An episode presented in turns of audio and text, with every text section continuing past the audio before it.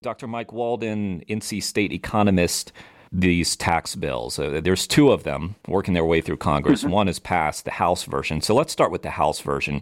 And if you could just tell me if you've looked at this and what the impact could possibly be on North Carolinians and, if you can, Western North Carolinians.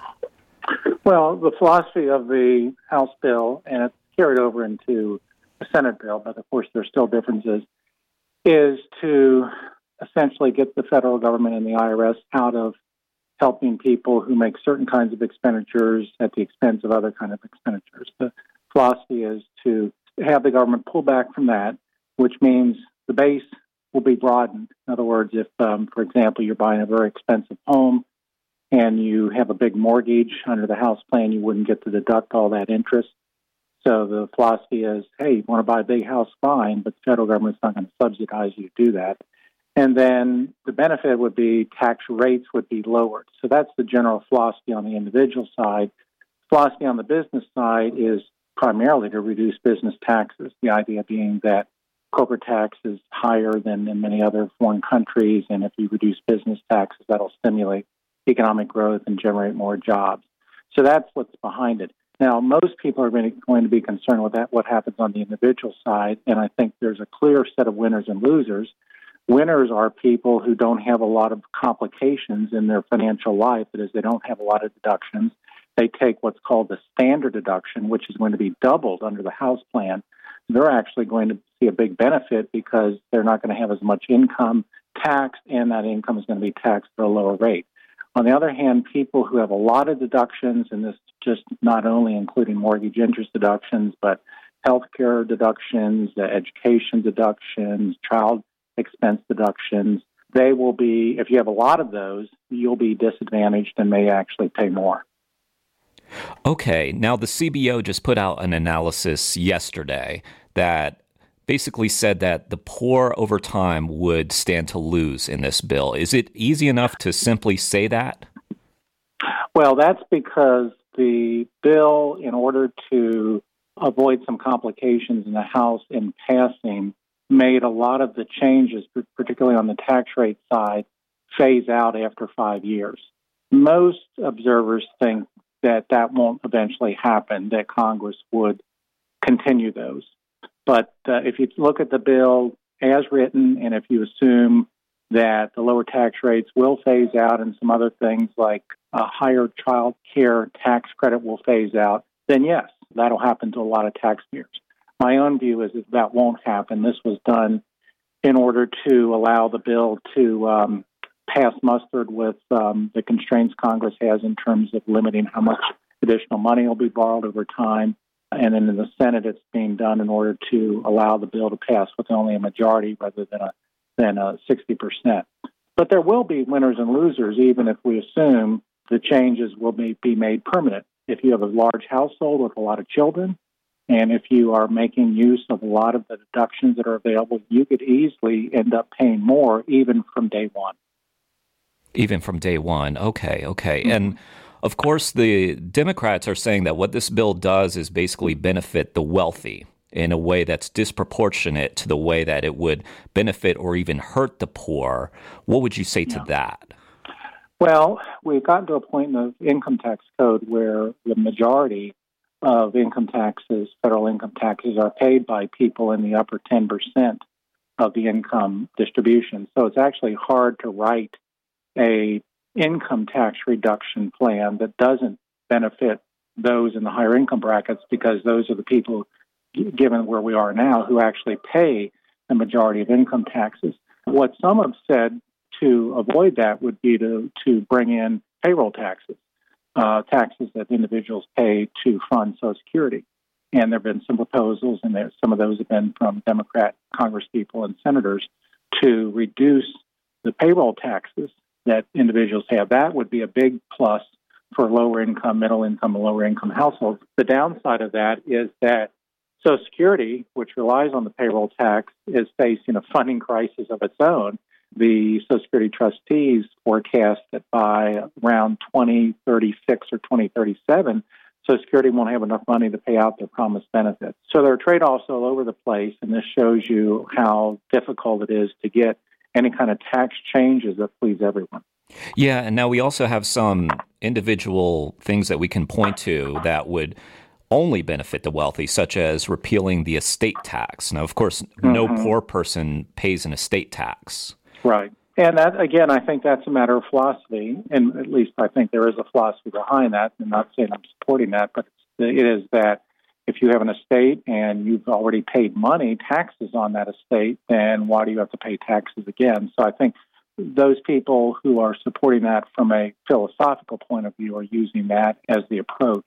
The other criticism you hear is that the reductions on the business side, particularly the reduction of the corporate income tax down to 20% from 35, would benefit high income investors.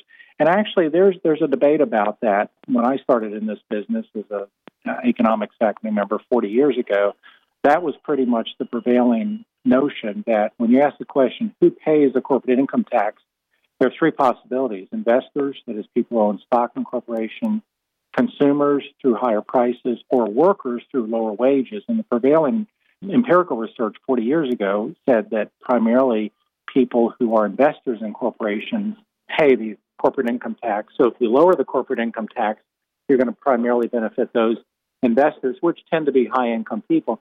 There's been a set of empirical analyses recently that suggest that maybe not now, maybe that we actually are seeing more of that corporate income tax paid effectively by workers. And that's actually what the Trump economic advisors, or Council of Economic Advisors, assume. So there's actually debate there within the economics profession of who pays. If you assume that shareholders pay the corporate income tax, then you're right that the reduction in the corporate income tax rate will primarily benefit higher income people. But if you assume that at least part of it is, is paid for by workers, they tend to be lower income. So if you lower the corporate income tax, they would benefit also. What about the impact to North Carolina and in particular Western North Carolina? Is there any well Sorry, yeah, I think the income to North Carolina will be pretty much the same as, as everywhere. Now, Western North Carolina, I think it's interesting here. I could see some adverse impacts due to the reductions in the ability to deduct home mortgage interest. And the reason I say that, I think the House bill, we cut it in half on new purchases, that is, of your mortgage interest that you pay, how much of that you could deduct from your taxable uh, income.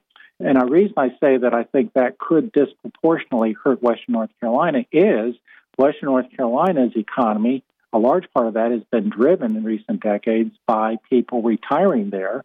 Just drive around Western North Carolina, drive around the Asheville area, you see developments popping up everywhere. A lot of those developments cater to people on the higher income scale and, and are going to be buying homes that may be million to two million dollars in worth.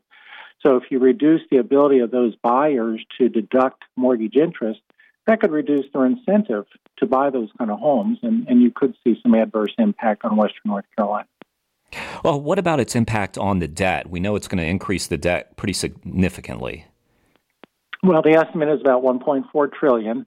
I believe that's from the CBO. The administration's economists, Council of Economic Advisors, disagree with that because they're assuming economic growth is going to be much, much faster as a result of this tax bill. So again, you got some disagreements among economists, but even the administration's economists assume or expect some increase in borrowing by the federal government. Obviously, the downside of that is that more borrowing from, from the federal government means that the federal government has to pay interest on a larger amount of debt. Um, and so we, that's been an issue that we've had for for at least three decades, and with no end in sight. So yes, it will increase the debt, but uh, if we didn't do it, we'd still have a debt problem. I mean, there's still a looming debt problem, and especially if interest rates rise, which many economists expect, then the servicing on that debt becomes even more expensive and crowds out other funding possibilities in the budget. You're a respected economist here in North Carolina, and I'm not sure if you can answer this, but if you had a vote on either of these bills, the House or the Senate version, would you be a yes or a no? I think I do worry about the impact on households of different income levels. So I would like to see something that was bigger, that not just dealt with income taxes, but also dealt with payroll taxes, Uh, one thing that's been, been advised or recommended is that we expand the amount of income that's subject to payroll taxes, something that doesn't affect lower income people because they already have all their income subject to payroll taxes. But when you get up in the higher income levels, especially people making a million and over, all of their income is not subject to payroll taxes. So something that could be done would be to raise that limit, which would mean higher income people would pay more of the burden, tax burden for things like Social Security and, and disability and even Medicare and that would allow us to perhaps reduce payroll taxes for middle and lower income people. So that's something if I if I had a vote, which obviously I don't, but at least something that I would want that I would recommend be explored, and I think that would help reduce this concern about these tax changes being overwhelmingly beneficial to higher income people. Gotcha. And not to oversimplify, but because this is so complex, I think people really want to know from people who are in the know whether or not you know there's a net gain from this bill or a net loss. And so, if you didn't get the changes that you wanted, would you be a no on this bill? I might, uh, but I'm not elected, so I don't know that I want to. I don't want to ask, answer your question directly. I see. But yeah. um, I, I do think that I do like the idea of trying to incentivize the economy more, incentivize businesses more. I do worry that the corporate income tax rate that U.S. businesses pay is significantly higher than what businesses in other countries pay. So I do think there's some room for some improvement there. But what I would like to see is would be more efforts to equalize the benefits across income levels. You know, there's also uh, been reported this impact on graduate students, impacts on universities. Right. Uh, you right, know, your your institution might be impacted. Right. Well, the bottom line here, I think, the big picture is what do you think federal income tax system should do? Should it be a system that its primary goal is to raise revenue for the federal government, which would mean you'd want to not pick favorites? It is, for example, the deduction of mortgage interest for homebuyers. There's no comparable deduction for renters.